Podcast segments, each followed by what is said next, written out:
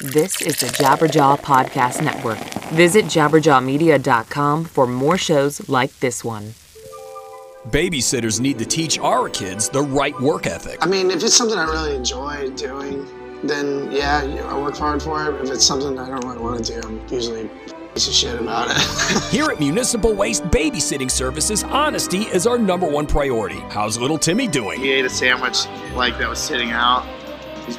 He's been pooping and barfing all day. Sounds like fun. I, li- I like it a lot. They'll always be up front when it comes to your kids. sometimes you'll get a sweetheart going through there, and sometimes you'll get a fucking asshole. They will treat your home like their own. Well, when I'm sitting, when I'm at, when I'm at home, I don't like to just sit around and fucking get stoned all day and do nothing. I like to be productive constantly.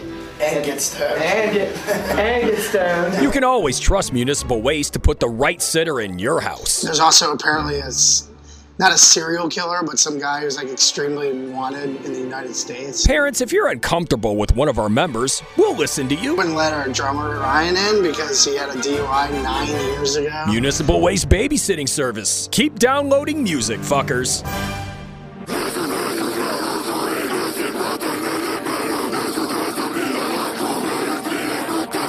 This is the Metal Sucks Podcast with your host, Brandon Hahn and Peter Spych. This is the Metal Sucks podcast. It is uh, me, Peter Spych. I am always joined by my co-host here, The very enthusiastic Brandon Hahn. and uh, the person that's replacing his sad ass. Jocelyn Sharp.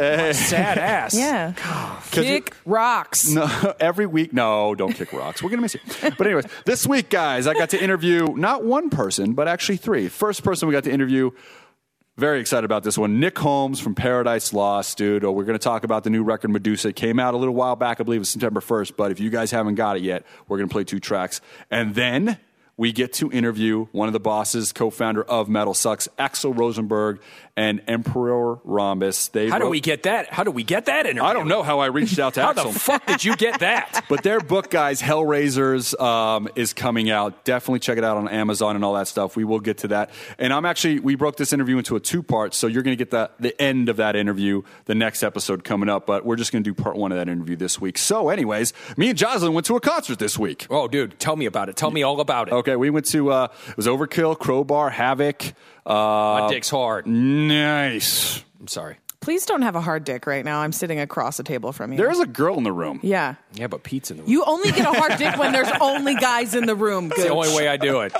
Keep me out of every locker Never get room. hard around a woman. What's wrong with That's you? why I never played sports. So There is nobody who has a talent to like just erase my mind with a comment like Brandon. like I was like, I was gonna talk about a specific thing about the concert when we saw it. Well, because I get pissy when tall people stand in front of me. oh yes, so so, and that's the thing is that there's I am a tall person, and we're gonna talk a little bit about concert etiquette because you know Jocelyn Sharp, not a short person, but not a tall person. how tall are you, Josh? I'm 5'10. She's That's pretty tall. damn tall. I That's- know, feel but that the too. thing is, is like a lot of dudes at concerts are giant.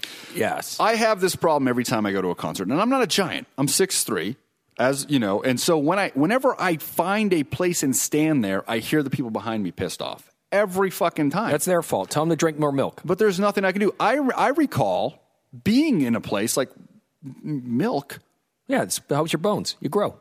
Oh. Osteoporosis. that helps people grow. yeah, when you're 12 or Milk? 8. Yeah. You're making this up, bro. Yeah, that's what the cartoons told me.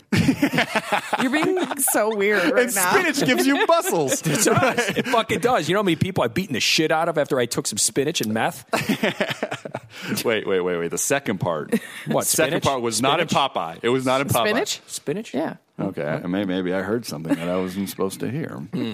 So anyway, so I will be in a Hmm. Who wants to race? in a concert, and then I'll hear the people talking shit behind me, and it's like, no, I'm not going to move. I'm sorry that your girlfriend's five foot two. My Yeah. girlfriend's five foot two. Put her on your shoulders and show them. Well, my boobs. issue is a lot of the time with the dudes that are like wander. They'll you know it'd be like a group of four people in like a GA place, and they'll be wandering around their little group right there. Mm-hmm. Yeah. My issue is stay the fuck planted so I can plant myself in between your two shoulders and still see the concert.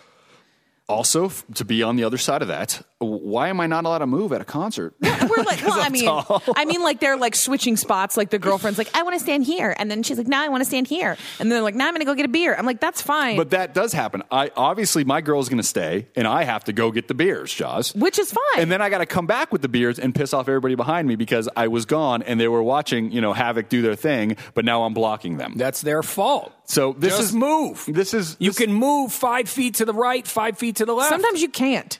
Sometimes you can't. you can't. So so You're right about that. You're right about that. and I've had people throw shit at me because I'm tall. It happens all the time. I don't get that mad. I've had people just chuck ice at me, like sit down, you know, or, or like move out of the way, and I'm you're- like, if dude, you're, what? if you're sitting down, like if you're like if you're if you're like we're in the seats, you know Okay, what I'm the- saying? the- like if you're on the floor, shut the fuck up. If you're standing up and they're and you're so tall that the person behind you who is on a raised platform cannot see over the top of you, now you're kind of being a dick. No. Here's the thing. It's because, and, and it could be a venue thing, but if you're at a concert and everybody's standing up in front of you, which has happened many times. So you're at a Guns every- N' Roses and show, everyone's standing right? up, then you should stand Then up. you need to stand up. Now, if I stand up, yes, I'm blocking, blocking the people behind me. Okay, Jaws, it wasn't Whoa, funny. wow. it wasn't funny. What? Wow, I'm gonna t- I'm gonna I'm gonna take this from another. I'm gonna take this off another podcast. All right, that's a tie-in to Rise to Offend. Wow. Because Okay. I saw the hope in your eyes that we didn't hear it. Yeah. That's what's funny Wow. to me. Okay. Anyways, God save Arizona anyway, means that no, what I said was but- racist. No, but seriously, Pete, uh, get black to what you were saying. We got your black. As long as you don't got my six, I'm good. anyway, so so uh, what was I talking about? Oh yeah, so if I raise up, I'm blocking the people. God damn it, I'm blocking the people behind me. and uh, so uh, that's not my fault because I want to see, right? So if they want to sit down Yeah. and they throw ice at me, is it my fault? No, it's their Honestly, fault. I have a lot more empathy for the tall guy in front of me than I do the person recording the entire concert. That shit's different Yeah. because I do see a cell phone in my way when I'm looking at a concert and someone's taller than me. I'm like, dude, I just saw the the the when I when I saw the Colt Luda at Julie Christmas. There's a dude at the front of the barricade and he was just cell phone out the whole fucking concert, headbanging, not even watching, and pretty much blocking all our visions with his fucking phone. See, right? that's bullshit. That shit makes me want to slap his phone, but that's a, a, a nine hundred dollar device. Dude, I'm well, not allowed peop- to do that. The right? people with the phones, though, the people that are recording the concerts, who in the fuck is watching those? I don't when they ever get record. back? I always take a No. picture. But, okay, a But picture everybody I talk to- thing. a picture is Oh, a one picture thing. is one thing. Yeah, but a a picture's picture one is thing. one thing. But recording the concert, like you are really going to go home and watch. You're going to post it on the internet along with the other Yeah. ten fucking morons that are right next to the you. The sound is garbage. Yes, the sound's garbage. You're everybody. It's almost like everybody and you're everybody. headbanging while holding it. It's shaky. Well, this is how this is what it is. People are waiting for a tragedy to happen when they're recording. They're waiting for somebody to fall off stage. They're waiting for someone to, to get fucked up. That's what it is. It's Hmm, that's interesting. That's what I think it is. No, I, think those kind of people have garbage friends who actually will be like, check out this video, bro, in their mom's basement, and you know they're Yeah, like, I think And what drunk kind of a garbage friend wants to watch that? Yeah. You're a garbage friend if you if you watch your friend's shitty. fucking bootleg video that he took. Yeah. I think it's a drunk person that's just like, I won't remember the concert, so let me record it. That could be it too. That makes sense. Yeah, actually. that's exactly what it is. Our, our producer Danny just raised his hand saying, "Yes, that's me." Uh, by the way, so Dude, he, he records it when I'm he's drunk. saying, he's like, if "I might as well remember it somehow." If you Yeah. record a concert, just get black to the back of the black of the room. You know what I mean? Just, like, just get to the black of the room. you Just should like- do double down Yeah, now on yeah, that okay, because okay. that was an act. If we're gonna pull some stuff from the other podcast, you might as well pull both. It's got a name, Jocelyn. It's got a name. She's on it too, but she doesn't want to mention. No, I don't want to talk about it. You don't right want to talk about you don't want to, you don't want to talk about Rise to Offend. Anyway, I love Rise to you Offend. fucking better. You fucking better. Anyway, so, uh, anyways, guys, so um, No, it's just it's like I feel like there's a certain etiquette that sometimes some people just feel like like this is going to sound so corny like metalheads have this like anarchy thing inside of us and I get that and then Mm-hmm. like there's this nihilist thing and I get that but sometimes at concerts I'm like can we just be a little bit of a grown up like I'm a little bit like can you use a coaster like sometimes Yeah. I feel like that a little bit as an adult like when I was a kid I was all for fucking shit up and moshing and punching people and getting in fights but now as an adult I really am like I just want to see this band that I love and I want to be able to pay attention and listen to them and watch them play And that and I, I relate with that is I, I want to have good memories and I don't want to ruin someone else's time. Yeah. I do relate to that in that way, but unfortunately I'm tall and it's impossible. Right. So but, I have but to ruin your, but to your somebody's point, tall. those people are usually standing, you're already standing there and they're coming behind you and getting upset. No, but uh, no, no. This is true. But like I said, if I go get beers And and, you I come come back, they they don't think I'm already standing. There. They think I just fucking busted in and was like I just ruined their Well, time. my- Yeah, that's true. You really Yeah. can't help it. and the thing is with my, what, my- You know, Unfortunately- you changed my mind. I'm not going to be as have bitchy about it empathy for people that are behind me, and I do look behind me sometimes, and the faces that I get, like you motherfucker, you're going to stand right there. We can't even see the band, and then so I'll even shift for them because I don't want to ruin someone else's time. I ask, I turn around and ask, can you see? and I'm definitely not going to be sitting Nope. down. I want to be in a general go, mission. I go. s- th- see, this is what I do. I go. Nope. You should have got closer. sorry. I I came in afterwards. My wife, like for example, if I get a couple of beers and I go, I'm going to go grab a couple of drinks. I'll grab some drinks. My wife, who's very short, Yeah, she's she- like I- five foot, yeah. she's five feet tall. So I go over there and I come back with the drinks and I get and then I hear, oh god, ah. Well then go around, fuckface. Fight your way to the front of the fucking show. Yeah, and then- short people get to the front. Yes, that's what it is. We should have. That's what I'm getting at. You know what I mean? And it's like, when Like we're taking a class I said, Yeah. it, I said it in sarcastic ways, but I like that No, you're like, I'm yeah, I agree you. with you. I'm telling you. Get to the Hey, if we if we don't turn around at concerts, we never would have saw that guy barfing in his own beer at Slayer. that was a life changing experience, and I'm glad I saw it. 'Cause- that guy's cell phone was out. yeah, that guy's Was it cell out? phone- Was he recording He was while he was recording the show while he was barfing Oh the beer. Oh my God, I didn't even That's notice that. Exactly Yeah. what I'm we were too busy focusing on the barf. Because it was. And the thing is, though, oh. is when we were looking behind him, though, he had his cell phone out. We couldn't see that glowing screen, so it's probably why I didn't. The people behind it. him could. Yeah. Yeah, I was like, Yeah. all right, he, he's just throwing up But on the, the, ground. And see the people behind him missed the barf, and Hey, they got the they got he the, didn't get it on the ground. It all made it in the cup. Yeah, yeah. I'm just saying. And when he filled up that one, he put it down and picked up. Yeah, that's what Did you happens. hear Johnson's called a voice? refill. I'm gonna do it like this. As a, I'm gonna Yeah. say. I'm sorry, when I think 'cause things I'm are- laughing before I said the When, I, joke. when they think things are funny, I get real snidely whiplash. Yeah, I was about to say it. no, it's not Snidely Whiplash. That's the guy. It's the Muttley. Muttley's the one, Muttley. Yeah, Muttley's yeah, the one yeah, that goes. yeah. Yeah, that's me. That's how I laugh. So, guys, uh, right before we get to the interview, I want to tell you really quick about Metal Blade Records. On October 6th, one of my favorite bands, the Black Dahlia Murder, return with their latest album, Nightbringers. It's featuring dynamic riffs that are both fresh and classic. The Black Dahlia Murders Nightbringers is a collection of tracks that shifts through many moods and effortlessly incorporates various elements of extreme metal. Catch the band on tour this fall, along with Suffocation, Decrepit Birth, Necrot, and Wormwitch. Pre-order the album today and get tour dates at metalblade.com slash TBDM. Again, metalblade.com slash TBDM. And now on to the interview with Nick Holmes from Paradise Lost. This is Peter with Metal Sucks podcast, guys. I got Nick from Paradise Lost here on the phone with me. Uh, how's your day, man? How's everything going? Oh yeah, okay, man. Um, yeah, just um, well, we we sort of busy with festivals over the summer, so most weekends we're kind of busy. Then we took a few days off in the early week, and then we're back to it the weekends again. So, uh, but yeah, I'm just kind of chilling at home a little bit, I guess, at the moment. So. Awesome, man. Yeah, you guys got a few more shows, and then you're going to start up a, a kind of a, a full European tour. I think end of September, and you're taking out one of our favorite bands out here in the states, Pallbearer. Um, how, how are you excited to play with those guys? Have you guys toured before? Uh, no, we haven't toured before, but yeah, no, definitely, yeah, they're, they're a really good band, and I'm looking forward to meeting the guys. And uh, yeah, yeah, it's um, yeah, we're looking forward to it. You know, uh, yeah, like you said, we start. Um, I think I think it's twenty seventh of September or something like that. Um, so yeah, so yeah, it's gonna be good. Hopefully. It's gonna be yeah, it's gonna be. I would, I wish. Unfortunately, I'm in the states that I can check out that tour. But uh, let's talk about the new record. So Medusa, when this comes out, it will be out now. Um, it is the 15th record you guys have done, and uh, it is on Nuclear Blast record. How records? How did the the flow and completion during the writing cycle of this record go? Um, we, we wrote it quite quickly, actually. Uh, we had the very uh, we, we knew we knew what we wanted to do. You know, um, I think when we did the last album, there was a song called "Beneath Broken Earth" on there, which was we put that song together really quickly at the end of the recording sh- session, and uh, we sort of liked how sort of naturally it felt to write that, and uh, we sort of decided let's just do more of that kind of thing, you know. So which is basically what we did, and uh, yeah, it's been uh, the, the the writing process is probably one of the fastest it's taken us because we usually we usually take the best part of a year, but it was yeah, it's quite. I guess you know that means it was quite natural and it flowed very well, and so yeah, it was. Uh, it's like I said, the, the song "Beneath Broken Earth" was kind of the catalyst for the, the whole album, really. I think.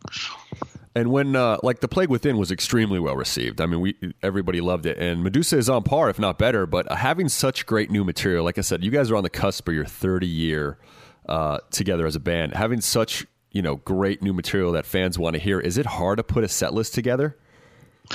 Yeah, it is, um, it is, but it's, it's funny because everyone else. I mean, you know, there's so many different songs we could do, and over the past, uh, I mean, our drummer Walter, he's new in the band, and he's wanting to try out other songs, but we probably tried them at some point in the last 20 years, which you know, he wasn't around then. So it's, uh, it's, yeah, you, I mean, you tend to stick with the old favourites, but then there's a lot of old favourites. Before you know it, you you'd be on stage like three hours or something. so it's like, it's kind of, uh, yeah, it's it's we have. I mean, we have the staple songs that we do, and people kind of get, okay, we're going to hear this again. But I mean, uh, we we always do polls, and the polls are always saying the same song. It's kind of strange, but yeah, it's it's. But I mean, I think now with the last two albums, and especially with the new one, we're going to just predominantly play most of the album. You know, and we did that on the last tour as well. We I think we played about seven songs of the last album, um, which isn't always popular with a lot of bands, but you know, we, we sort of believe in the album, and uh, hopefully we'll just we, we can do that. You know, I'm one of the fans that want to see that every time.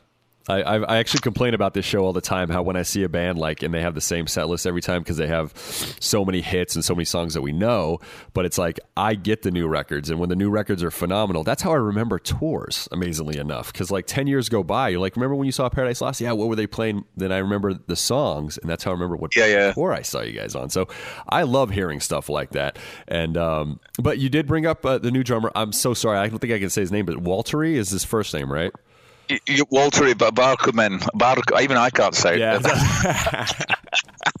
I looked at it and I just my heart dropped. Almost had it, then I almost had it, and it went. It just went away from me the last minute. so we're just gonna call him Walter. We'll call him Walt. Let's, let's, keep it simple, even though that's not probably cool. But uh, so he's 22 years old. So when you have a, a guy, he's 23 now. He's a big, he's a big, he's a big lad. He's 23 now. 23 now. Wow. When you have a guy enter the band at that age, the perspective must be just how the world is seen and all those things so different. Like, uh, how how is that? Is it does it in, like reignite you guys, or does it give you hope for he's, the future? Uh, I mean, he's he's very uh, he's very mature for his age. I mean, it, it isn't like talking to a, a, a you know, I, well, he's not a kid, he's a man, but you know, it's not like talking to a young man. I, I don't, not really. He seems very, very level-headed, and he's very, uh, he's very mature in, in you know many many aspects. I mean, we've got children older than him. Uh, and um, yeah, no, he's he's you know he's very enthusiastic. He's very much of a, a, modern drummer. You know, he's grown up listening to many many different types of music, whereas you know drummers from our generation were probably they they probably listen to bands like ACDC or you know or that kind of thing. You know, there wasn't so many bands to choose from and so many good drummers around, but now there's like a vast array of good drummers. Uh, so yeah, he's very much a testament to, to, you know he's all the influences he's taken over the last you know being a teenager when he started drumming. But uh, yeah, no, he's very he's very level headed. You know, he's he's very easy to get along with. You know. And now, so you said that Medusa was easily written. You guys kind of it flew real flew by almost in a way. Um, did did you guys have the songs maybe written ahead of time, or did he come in when the writing process was there? I mean, it was it was still there. I mean, we always uh, Gregel he just kind of demos the songs. I mean, you, you kind of ninety percent know what it's going to, you know, what the song's going to be, the arrangement's going to be on the album because we rarely change the arrangements now. Uh, when we when we demo them, you know, we demo them, so you know they're very, very listenable as demos, and you can hear everything that's going on. And if anything needs changing, then uh, it probably will be done at the demo stage. So when we do the album, it's it's kind of in, in you know it's forged in fire, so to speak. So everyone knows what, what's going to happen. But uh, I mean, we, it, was quite unconventional way of writing with Greg. He would just literally just take sections of um, singing that I'd done over certain riffs, and then he kind of just welded it all together and, and then changed the singing lines to put them over different riffs. And it's quite a very unorthodox kind of way of writing. Uh, but for him, it actually worked a lot faster. And it was a lot more productive for him to do that. You know. Nice. Yeah. So, so let me let me touch base on this because the Medusa, the mythos, and the figurehead is I is a is a, fa- a favorite of mine. Ever since I was a kid, that was probably my scariest kind of thing. So it always stuck with me. So, um, it, the metaphor for the Medusa in today's society is endless to me. So, um, yeah. But how did you find this myth- mythology ins- inspirational and, and decide to kind of write a record behind it? Well, I mean, it's, it, Greg just called. He always, we always have like working titles, and then usually one one word. You know, sort of like doom, loop, death. There's always one word for each song, uh, and he just happened to call one Medusa. And I, like you say, I always like I've got very fond memories of it, and it was a very sort of terrifying thing when I was a kid. Uh, but uh, it's also it's, got the kind of title that I would never have thought of using for an album. So I'm, I'm always looking out for new words that I, I would not normally use. You know, after all these years, it's nice to, you know. So that, but I thought I've got to justify calling it producer. So I just kind of looked, looked at the metaphors, and I think like the uh, from a very sort of nihilist perspective, the one about um, avoiding looking in the uh, the Medusa's eyes is like avoiding how depressing that reality is and how depressing the universe is meaningless. You know, so I kind of like that description because that was a very PL type of description. Yeah. So, uh, so I mean, that, I mean, that's all it took. I, I was happy with that description of it. So I let that. Yeah, let's call it Medusa. You know. I always thought like because I, I um for me growing up I didn't want to see things that I think that would harm me or, or change my perspective like I always try to live in my own mind in my own perspective of like a positive way kind of and so like if you drive by a car accident and you see you know something bad has happened I would always look the other way where everybody else would stare at it and I would always put that Yeah. metaphor as Medusa like you, there's things you can't unsee Yeah. you know Well, it's, yeah, it's kind of a similar. Yeah, it's a very similar sort of thing. Yeah, I suppose you can you know, read. Yeah, read into that for sure. Yeah, that's a quite good, another quite good description of it. I think. Yeah. and and in today's society there like you were saying there's things that we can't unsee but there's also things we can't like not we have to see i guess because of like maybe you know the internet or maybe how media is thrown at us it's like i, I virtually cannot avoid not seeing things now it's impossible um where before Yeah, I mean, well, this is it. Yeah, this is it. I mean, it's it's uh, yeah, and it's the same for you know our, our children as well. I mean, they see some things that they shouldn't even have to see at their ages. You know, it's like in- insane some of the stuff around. You know. Yeah, and that's actually a great point. Like for your children, like I have a ch- child, but he's only 20 months old, and this is my big fear. I'm like, how do I make sure he doesn't run into something frightening too early? Like you know, like I, I wonder about that. Like because back Well, in the day, you can kind of control his media. Yeah, I think people are desensitized as well, though. You know, I mean, I mean, the, the kind of scariest thing we ever saw as kids was probably things in horror films, and then you would see the big one was people getting beheaded in a horror film. That was like the worst thing you could ever see. I remember seeing in The Omen, I think it was.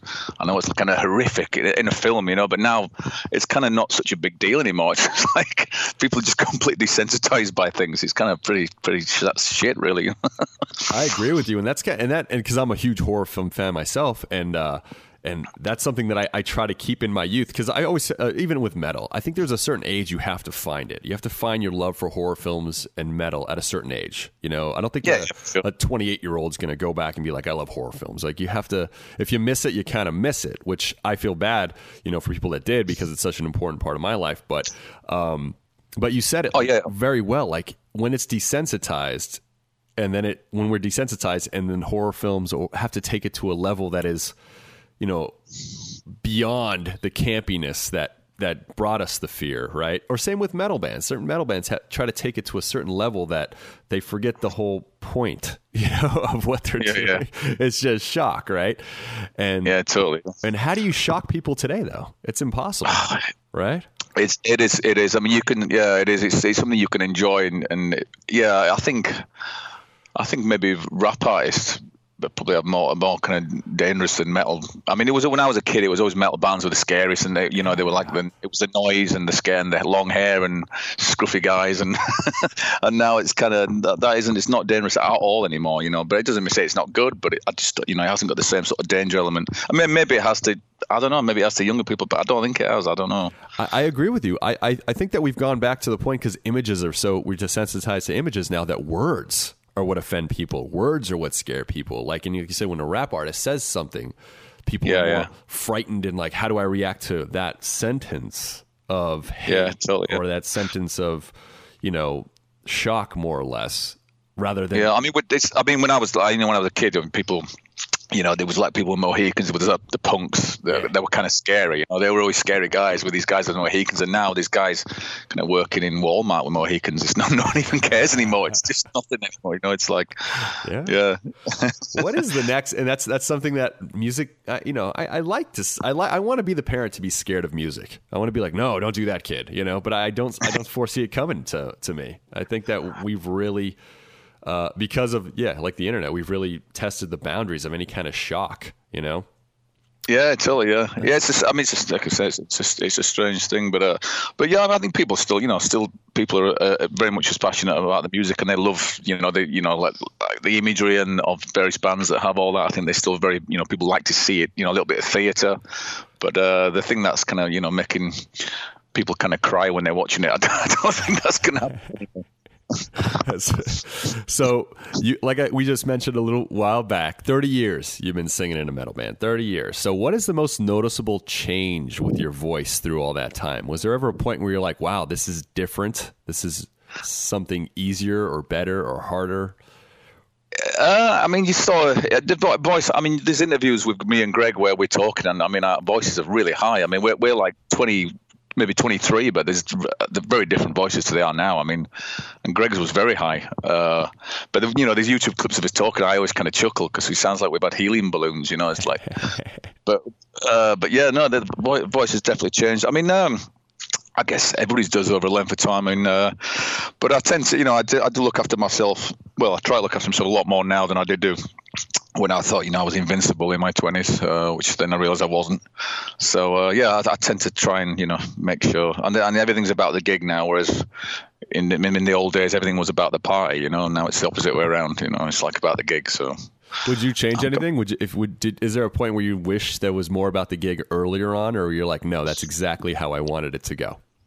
Uh, I don't know. I mean, some respect. I mean, but it was a, it was just the times. It was those times. You know, everyone just kind of just you know. I mean, now I think younger bands now are a lot more professional in general. I think you know they really are very very professional. They don't seem to party, but I think a lot of that's the internet because you can't do anything anymore because you're on video all the time. Yeah. So, so anything you do, there's going to be a, ch- a trace to it. Uh, you know, you can have a you can have a wild party somewhere and no one would ever know about it. You know, uh, but now it's everywhere.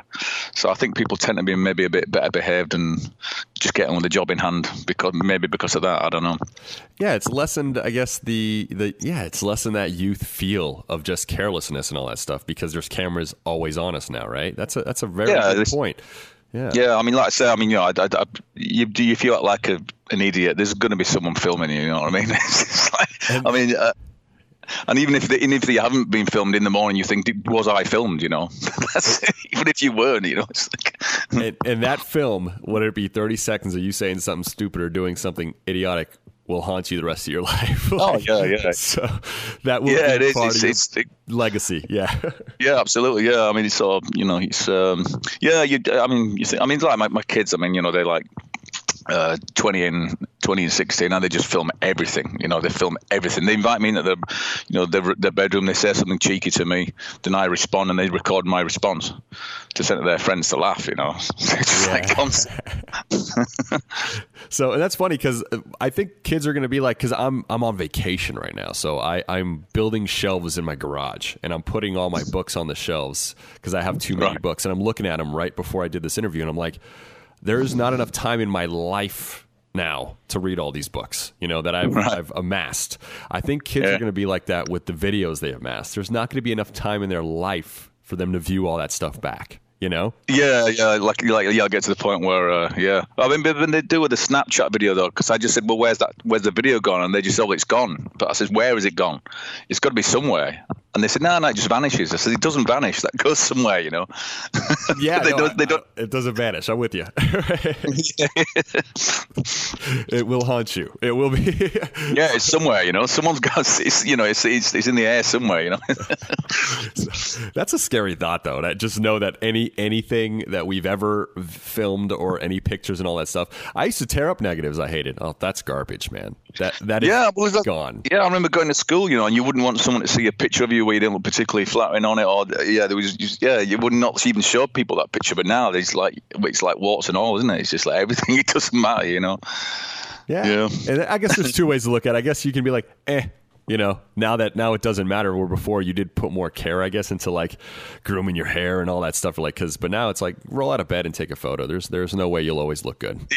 Exactly. You just gotta, yeah, you just gotta get on with it. You know, I guess, you know. Yeah. So, another theme that I really liked on this record, uh, the Medusa record, that uh, I thought was cool is that how you know modern man's quest for meaningless uh, um, trinkets, I guess, encompasses a lot of decisions that we make for our entire life. Um, and now, how do you, how do you, it, I'm, I'm sure you felt the same desires of, of wanting just you know material things like all of us do because it's kind of programmed in us. But uh, do you consider that as a waste of someone's life or time to want those things, or is the passion and desire in wanting something all that really matters? I don't know. It's a, it's a tricky one. I mean, I, yeah, to a point, I can see it. You know, this is the thing because it is nice getting nice things. Everyone likes to get nice things, and uh, but then uh, once you've got everything, I, I don't know. It's maybe I can understand why people maybe start to do with uh, you know charity and philanthropy a little bit. I, I can imagine you know because once after you've got everything you want, then you just start giving things away to other people and make them happy. I, I can see why people do that. People like Bill Gates, etc. Um, but uh, yeah, I mean, it's, it's, getting nice things. But I mean, you know, in the grand scheme of things, you know, this, you know, I mean, I've got so much junk in my. I mean, I'm really at gadgets. I've got a room full of gadgets. I don't use any of them. I don't need any of it really, you know. But it's just when I got it, I thought I will use this, you know. But I, I just don't. So uh, yeah, to a point. But like I said, I think it's nice to get nice things, I suppose, and but yeah, I guess you lose interest pretty quick as well these days. Yeah, I'm I, like I said, I'm on vacation. Vacation for me, like a lot of people think, hey, we're going to go on holiday, we're going to do that. Not for me. I, I encompass a list because I'm a homeowner of things I need to do. And then vacation is getting that list done. So I and I, I enjoy that because it gets rid of all that clutter, all that stuff we don't need that I just don't have time to in, in the normal in the normal week. So as I'm going through all the rooms in the house and the garage, I mean the amount of bags and, and garbage that I have to toss out because and I, you know, I, I think a lot of people, you know, like you said, give it to charity, do all that stuff. I, I don't even have the patience for that. I just want to throw it away. I just want it to be, yeah. you know, like so. It's a nice feeling though. You do get rid of stuff. I mean, I'm, I mean, I'm looking around the room I'm sat in now. I really have. I mean, I've got like you know, one gigabyte hard drives from 1989 on just huge devices that I just never no one's ever going to want it or use it again. But I, for some reason, I kept it. It's like why, you know? It's like, yeah. Oh, I just, just saw a uh, Razr phone in my garage. Yeah, I was like, this flip phone from like probably 19, I don't know, not like 2004. I'm like, okay, is there anything on here I need? That's the first thing that came to my head, and then I stopped yeah, yeah. myself, and I'm like, garbage. you know, like I'm not, I'm not don't throw find... phones out. That, yeah, there's always drawers full of phones, isn't there? People don't tend to throw them out. So uh, yeah, just in case there's that one contact, right? Or you can you can trick yourself in keeping anything. yeah, but then well, you... yeah, that's it. But uh, yeah, I mean, I wouldn't say I'm a hoarder as such, but yeah, I do keep a lot of crap, and especially computer stuff. I just I was a bit obsessed with computers, and I, I have so much rubbish that I just don't ever use. It's pointless, you know. I am a hoarder of like art. Like I have all my VHS cassettes, all my cassette tapes. I just like pulled out a, a Cirith Ungol cassette tape I haven't seen for I don't know how long, and put it in my so, truck. So I, I all hoard, of yeah, yeah, I, yeah. Uh, I've got. I mean, that's yeah. I'm. I was. I mean, I kind of kept all the cassettes when I used to do demo, uh, tape trading.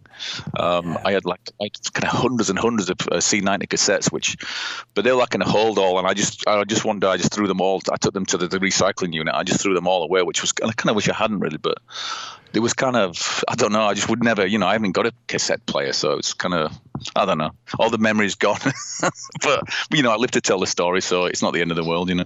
Yeah, I actually went out to a, a thrift store, and I was like, I because when I found my cassettes, I'm like, I went out to a thrift store, I'm like, I, I just want to hear them again for one more time, and I and I found like a a boombox, a Sony boombox that probably cost like three hundred dollars back in the day nine ninety nine, right? And so uh, I put the cassette in. It hit, it works on play, no fast forward and no rewind. I'm like, that's okay. That's all I need. Let's just go with this, you know. so I can give them one more listen. But uh, yeah, it's hard. Like you want to pass that on to your kids down the road. Like you think it's something that's gonna kind of you know affect their lives, but I'm probably wrong, huh?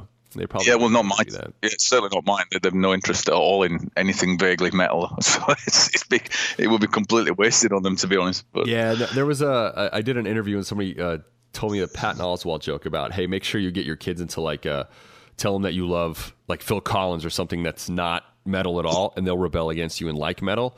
And uh, yeah, I think yeah, yeah, I think it's a great idea. So like now I'm learning that because I'm just gonna every time I see my kids, I'm gonna be like, check out this dubstep, it's amazing, right? So they'll be like, no, no, no, no, no, and they'll run off and find something that I do like. yeah, yeah, yeah. No, the Bieber and stuff like that. Yeah. Oh man, see, and then that's that's my big fear, man. Is if there's no like if I got to fake that uh that uh, artistic connection. But generations, I think that's just everybody's dealt with, man. You know. Yeah, well, I mean, I mean, when they were a little bit smaller, they both came to see my cons, uh, see us, CPL in concert, and uh, they, uh, you know, I put there's some headphones on at the back of the hall, and they both fell asleep both fell asleep, which was incredible. I mean, they, they weren't lit babies. They were like, you know, like a 12, 13 or something like that. And they, they both just fell asleep with their heads on the table. Oh, wow. Oh, that, that's a heartbreaker, man. uh, no, absolutely. Uh, but they're, they're kind of into. Uh, but I mean, mu- you know, music to them. Talking about disposable, music to them is disposable. You know, they just hear a song they like, and if I say I'll get you the album, they say, "Well, why would you get me the album? I don't want the album. I just like this song." You know, and that, even that mentality is strange for me. You know, I always want to check out the album, but no, not not now. You know, and, and that's where I'm I'm grateful. Yeah, we talk about this all the time on the show. How we're trying to push like, hey, you have to listen to records, you have to listen to albums, not this just a song. No, like bands that we listen to, they write albums, they don't write songs. You know. Um, yeah, exactly. And uh, and I I am just I always tell my lady I'm like I'm just happy that I get to ex- I got to experience that in my life. Even if I can't convince somebody else that my way is the right way, at least we got to experience that our entire Yeah. life. It's priceless. completely. Yeah, yeah, it's yeah. Was like, you know, I, I used to get it's incredibly exciting getting records, going out on Saturday afternoons and buying the new albums. I, I loved it. Yeah, it was a great part of life actually. But yeah, no, it's, it's it's it's just you know, well, I always say that you know, like the McDonald's generation, you know, like my two my two are living example of that. You know, they just really it's incredibly disposable to the music, you know. But uh, that's how it is, I guess. You know. I do think that there's quite a possibility, though, that it's gonna it's gonna kind of turn around, um, just because of how the world kind of is right now. I think there's a lot of people that are that are unhappy, but they can't put their finger on why. And I think that that the the reason they can't put their finger on it is because they're not experiencing stopping life.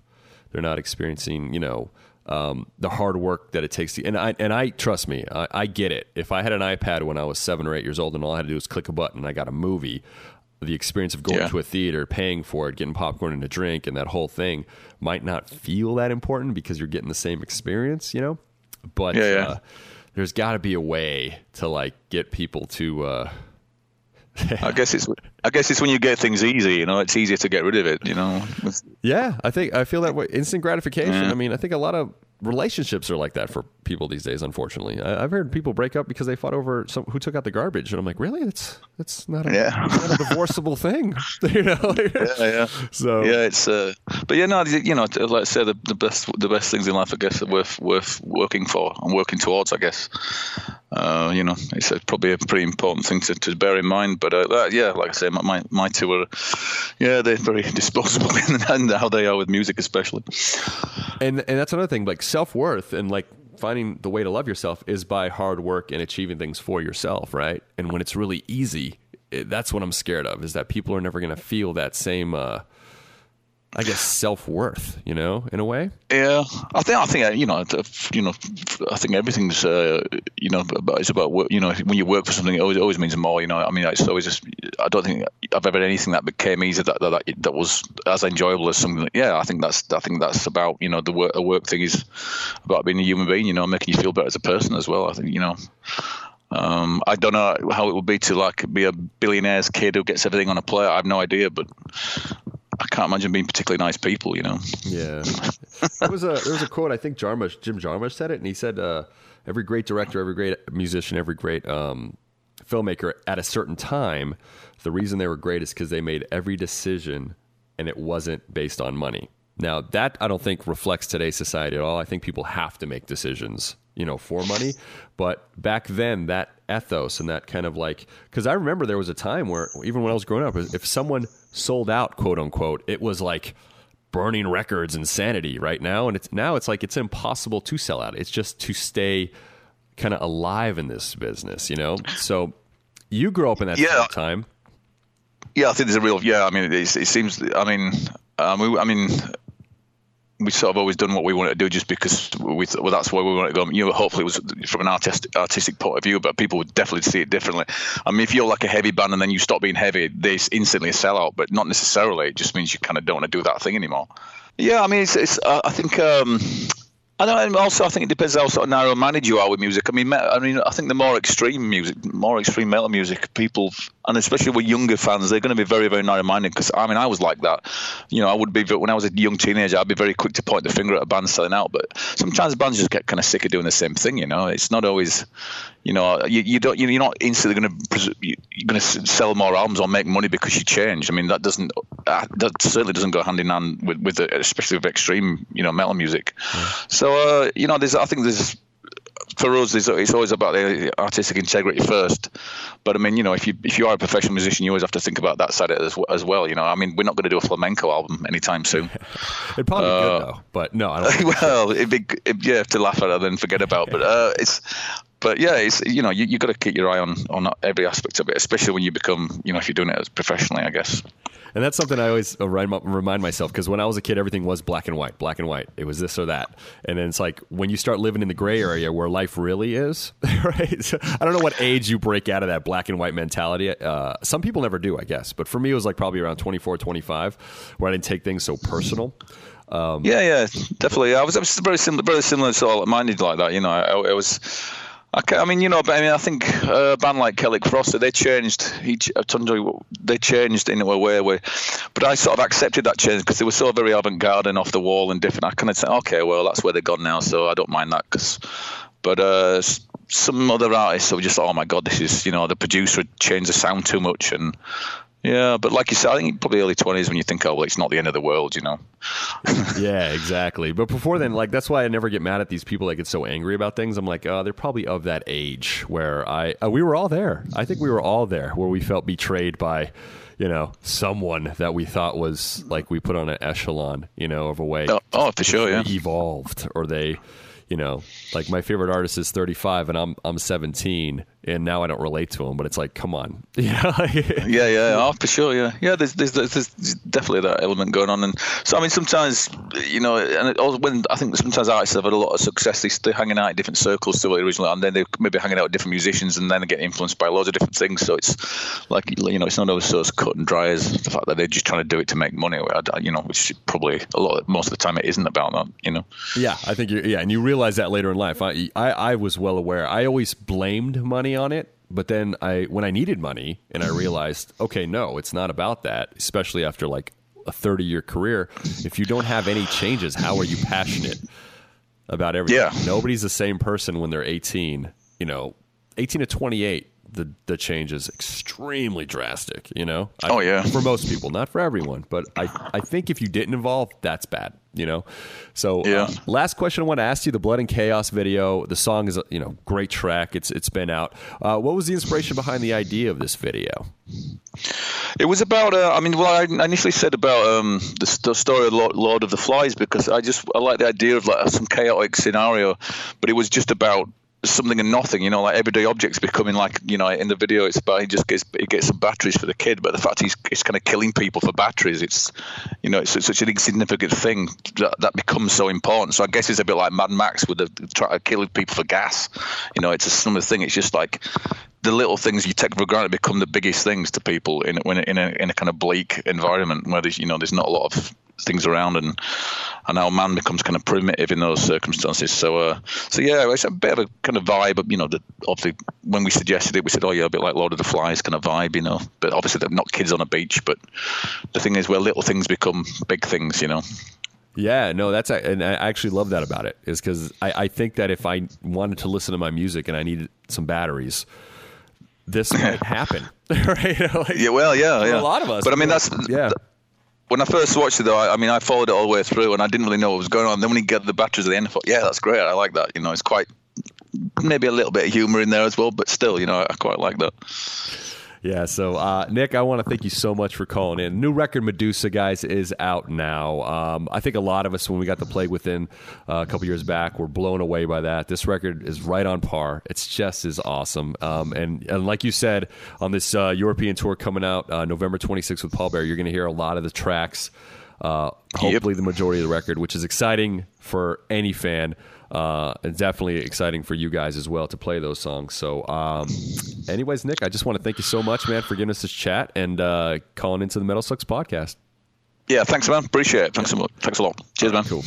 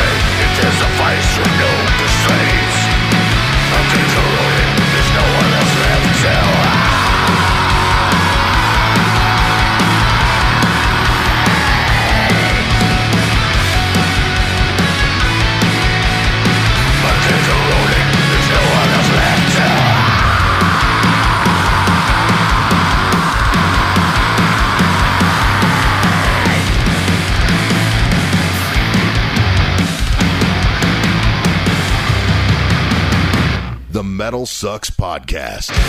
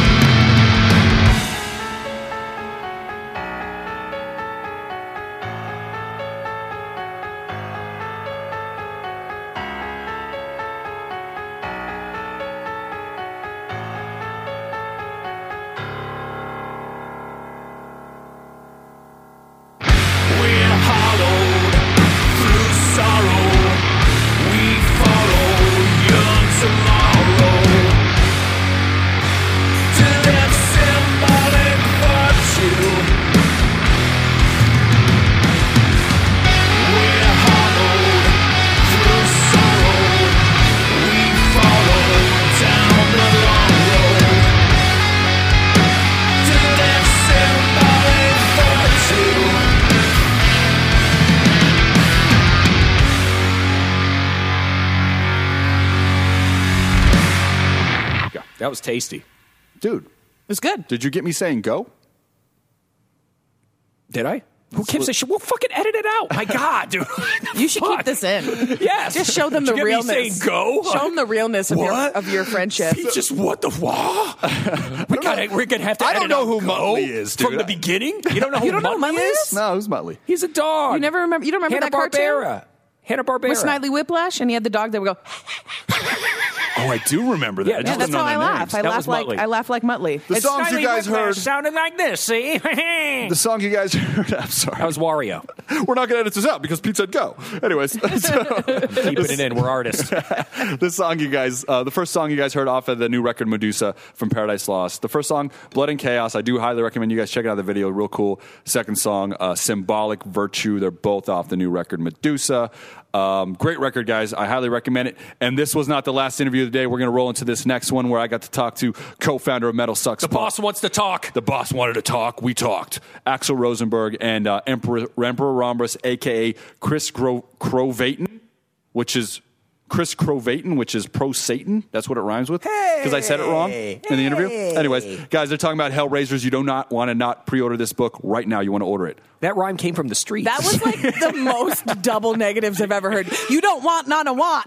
like, like, what? Do they want to or do they not? Fuck they both- don't want they, to. They want to pre-order go. Hellraisers right Oh, now on go. Amazon.com. Oh, it's so good when Jaws and I team up against you. I know. Oh, it tastes so good. Hey, now I let's- know why you guys love Uh, it so let's much. jump into this interview and see if uh, Axl and Chris uh, team up on me. You never guess if they do or not. Let's go right now, guys. Uh, if they don't, I'll be disappointed.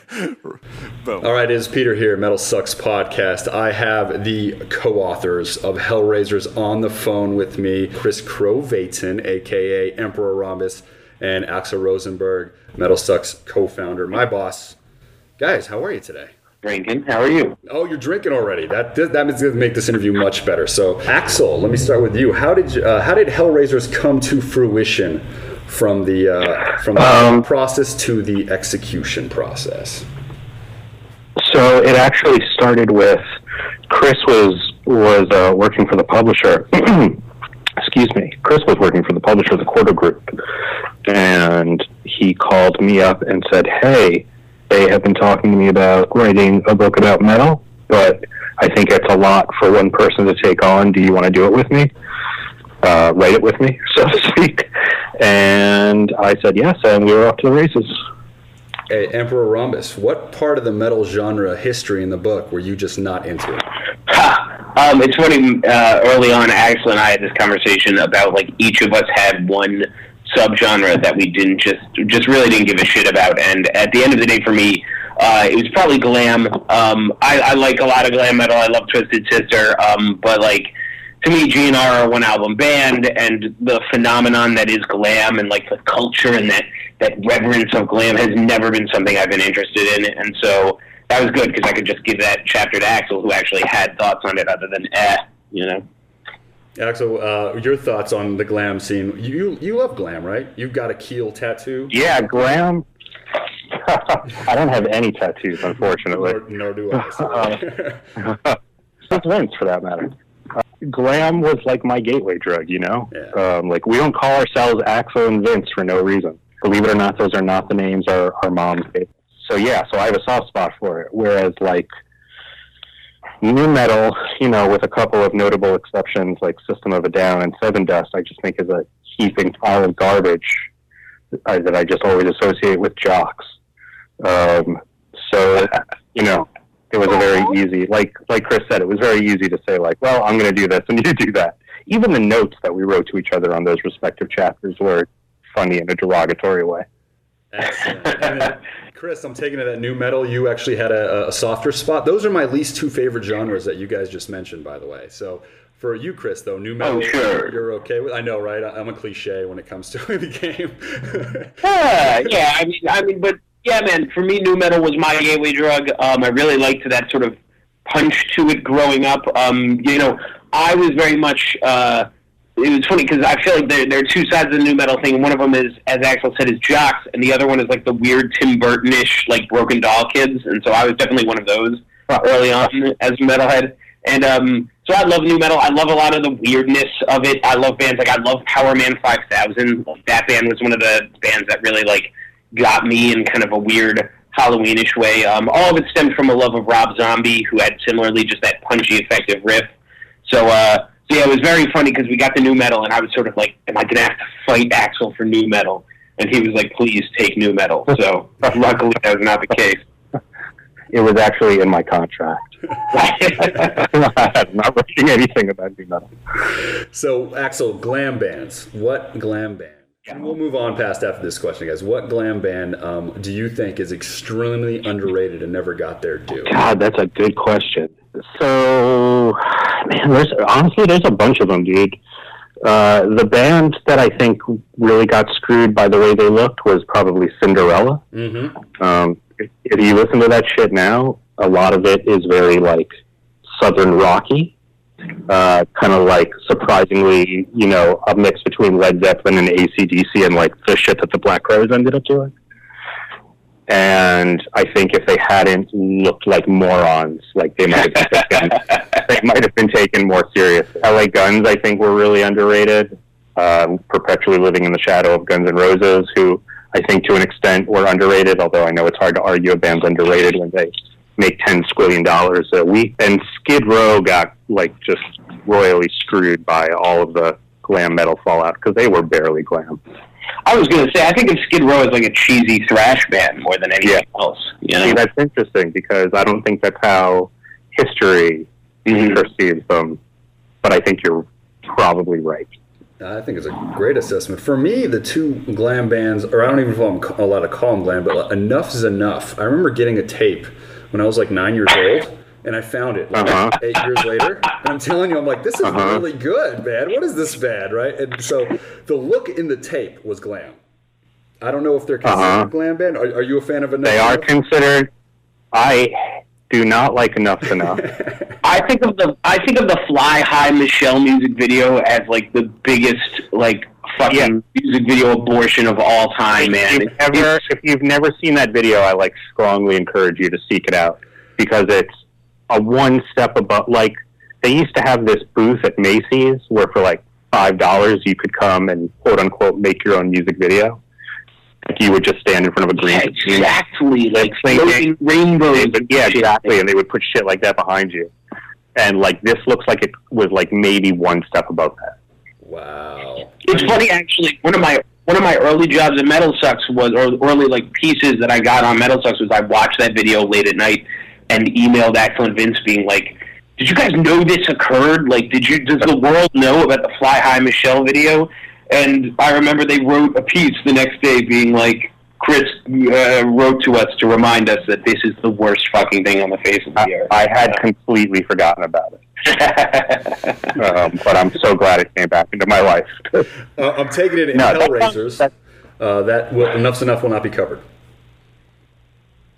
I'm not even. I honestly can't remember if we even mentioned them or not. I have the book in front of me. I'm looking in the playlist at the back of the chapter, but I don't think there's an Enuff Z'Nuff track. Uh, Fly High Michelle is a catchy song, but it's like they're only. Nope. I just did a Apple F on the manuscript. The word enough with two Fs.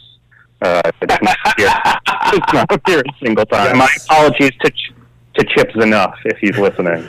Chip Z'Nuff to Danny Phelps of his time, man. I mean, that's the thing. Of, like, even as a ten-year-old kid who thought that all this shit was cool, I was like, "Chip Z'Nuff, fuck you." Like, he, he really took the. There was the namesake trend, which started. You know, I think like somebody's going to say Dio, but in terms of glam, I think really starts with Van Halen, and then the names got increasingly ridiculous over time. So suddenly we ended up with like Mark Slaughter, which is very silly, and then fucking Kip Winger, which is also very silly, and then fucking Chip Z'Nuff, which is just like the stupidest thing ever. And so, as far as nu metal, though, who is the nu metal band? And I was alive and well during the nu metal scene, so I think I'll know exactly who you're talking about. Who is the nu metal band that never got the cred? And if I hear Primer 55, I'm just going to stop. I can't have that. Uh, it's so funny because Primer 55 is the band I bring up as an example of like when people think of nu metal as like a famous genre. I'm like there was this whole second tier of bands like like the Union Underground and Primer 55 who were like these these burgeoning nu metal guys whose just names no one knows now. But um, the nu metal band who didn't get enough cred was this band I love called the Deadlights.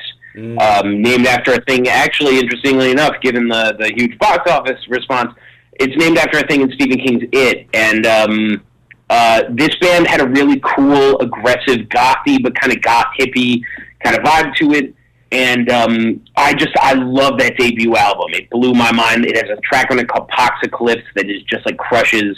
And um, a number of years ago, I looked into them, and I, I I think I wrote something for the blog, and I actually found out that their frontman Duke passed away, and. uh you know, it was interesting because I because I did this interview with his mom and talked about sort of everything, and it's one of those albums where like I no idea I was the only fucking person in the world who bought this album, but like a million and one commenters came. It was a rare moment where all the commenters in MetalSucks weren't just like the most horrible sack of dicks. Like they really came out being like I loved that band and whatnot. So that that's the band who, if there's an album, I would say go out to hear how like nu metal could be done in a really cool way um, that no one noticed. I would say it's that debut Deadlights album. I think that was really unfair to Sacks of Dicks. And I, It was. I, I I don't mean to insult. If there are any sacks of dicks listening, it's not Yeah, about like, you. Come on. The, you know, pilot for the time. I actually concur on that Deadlights record. I, I own that record. I thought it was an amazing one. So say it again. I don't. I don't own uh, any Cinderella. I just remember the Nobody's Fool video, and and I was really young at the time, but there wasn't a prettier man in the world. And then at the end of the video, he just like looked at this girl in the eye, and she she like turned into like this white dress. I don't know if you know the Nobody's Fool uh, video, Chris, but yeah, of course. it is. Uh, yeah, that song. That song gave me goosebumps when I was like five. I'm telling you. So it was a game. Uh, I like that. song. I would, I would, uh, I would recommend. Uh, there's a song called. Oh my God, I'm the worst pothead ever. I can't remember. Wait, I'm going to tell you what this song is called. It's got the word shelter in the title, and it's a great fucking song. Shelter me, easy enough. That's what I would tell everybody to listen to when I say like they were not, they were really a southern rock band who kind of got screwed by their own image. And honestly, dude, um, if, if anybody watches the Metal Mayhem they have on that v- MTV Classics, they, they do this Metal Mayhem where they give you kind of like a Headbangers Ball mix. Cinderella is huge in the mix. Huge. It's like every episode you can get one Cinderella and one Ratt. For some reason, Ratt's always in there too. Um, and then Ratt was also pretty good. Yeah, and then and then they'll Yeah. they'll follow it up with Death the Philosopher. It's it's an interesting show. So uh, and this, moving on to the next. That's kind of what Headbangers Ball was like when I was a kid, though. And I think, yeah, man. When it was I think also that- just like metal. Period. yeah, it was like, is this loud with guitars? Then it's on fucking Headbangers Ball. And I was ten years old, so none of that seemed weird. Like seeing Poison next to Venom didn't seem weird, right? Like they were both loud with guitars, and they were both named after deadly things. I completely agree. I was watching it yesterday, dude, and it went Queensryche, uh, Eyes of a Stranger, Sabotage, and then sure enough, it was Death. And I was like, that those three songs, and they always break to commercial after three videos. But I'm like, that's what I remember it being like. Like I really like everything here, and it's totally different.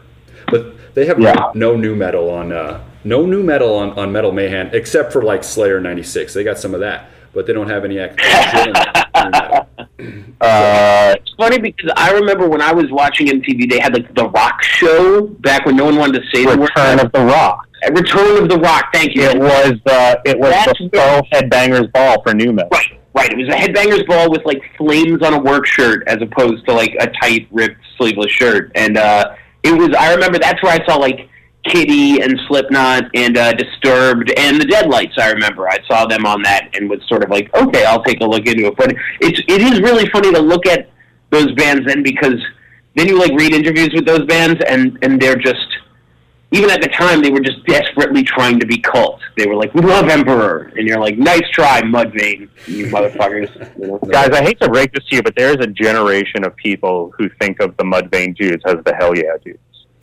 Yeah. That's the most depressing fucking thing I've ever heard. There has not been a Mudvayne in ten years. Like, I want to drink hard liquor now as opposed to beer, just because you mentioned that. You know, Sorry. I mean, Sorry. I guess, but but maybe that's what Hellyeah wanted all along. Is I'd be like, I'm drinking hard liquor now, thanks guys, and they're like, Yeah, brother. So Now you're It all alcohol ass. And that reunion not happening yet is really weird to me. I just felt like there's there like I don't feel like any of those guys are doing anything. I know Hellyeah is paying bills. I'm not saying it's not, but I don't feel they're doing anything I guess relevant to not have a Mudvayne reunion, especially at this time when it seems seems like nu metal's kind of uh it's it's it's peaking again a little bit, you know? Yeah, it'll happen. It'll happen. I wonder if there's just one dude who, like, if it's like, you know, look, fucking silver face with blue hair is in, and yellow and black face is in, but spiky hair, red face is just not having it. You know what I mean? So. Uh, all right. Well, I'm sure there's some beef there, and at some point, someone's going to have to send a kid to college, and beef is going to become less of an issue. Yes, that's. that's and I think that'll be right. I like that answer because I want kids going to college. I like that. that too. and we're back, guys, and that is uh, part two of that interview is going to be coming up next week, dude. We dive into much more stuff, but uh, yeah, fucking fun talk. A fantastic book, guys. Do not do yourself a disservice and not pre-order Hellraisers today. Amazon.com. Like we said in the interview, it's only nineteen twenty-five right now. It's on sale, hardcover, and that will do it, my friends, for the medals. Not a lot of us this week. No. People, people are probably going to love this episode. Yeah, they're like, shut the fuck up, you guys. No, there was a lot of Pete. That's where they're like, Oh, yeah. Uh, they're like, uh, Pete. Jocelyn's going to get into the interviews here. It's a transition. Yeah, it's, yeah. it's happening. We're working on it. We're working Yeah. on it. Don't worry. It's me mm. for a while, but Jaws will jump in. And then maybe even Denny. Who knows? Fuck knows? it. Nobody wants to talk to Denny. Yeah, you just keep hitting buttons over there, Denny. That's why we give him headphones and no mic. Mm-hmm. it is funny to watch him laugh and nobody cares. It's like we got our own audience, a one person audience. We're like, all right, we're doing all right. One person likes us. Who gives a shit? And next week, guys, uh, is Brandon's last episode. We will uh, do nothing special for No. him. Nothing. I was going to bring him a cake, but then I was like, nah. Who gives him a cake for quitting? Yeah, exactly. All right, guys. You're a fucking cunt. Okay. Until then, my friends, we That's will my talk wedding to song. you guys. The bridesmaids are all proud of you. Next week, see you guys. The MetalSucks Podcast is signing off. This is the Jabberjaw Podcast Network.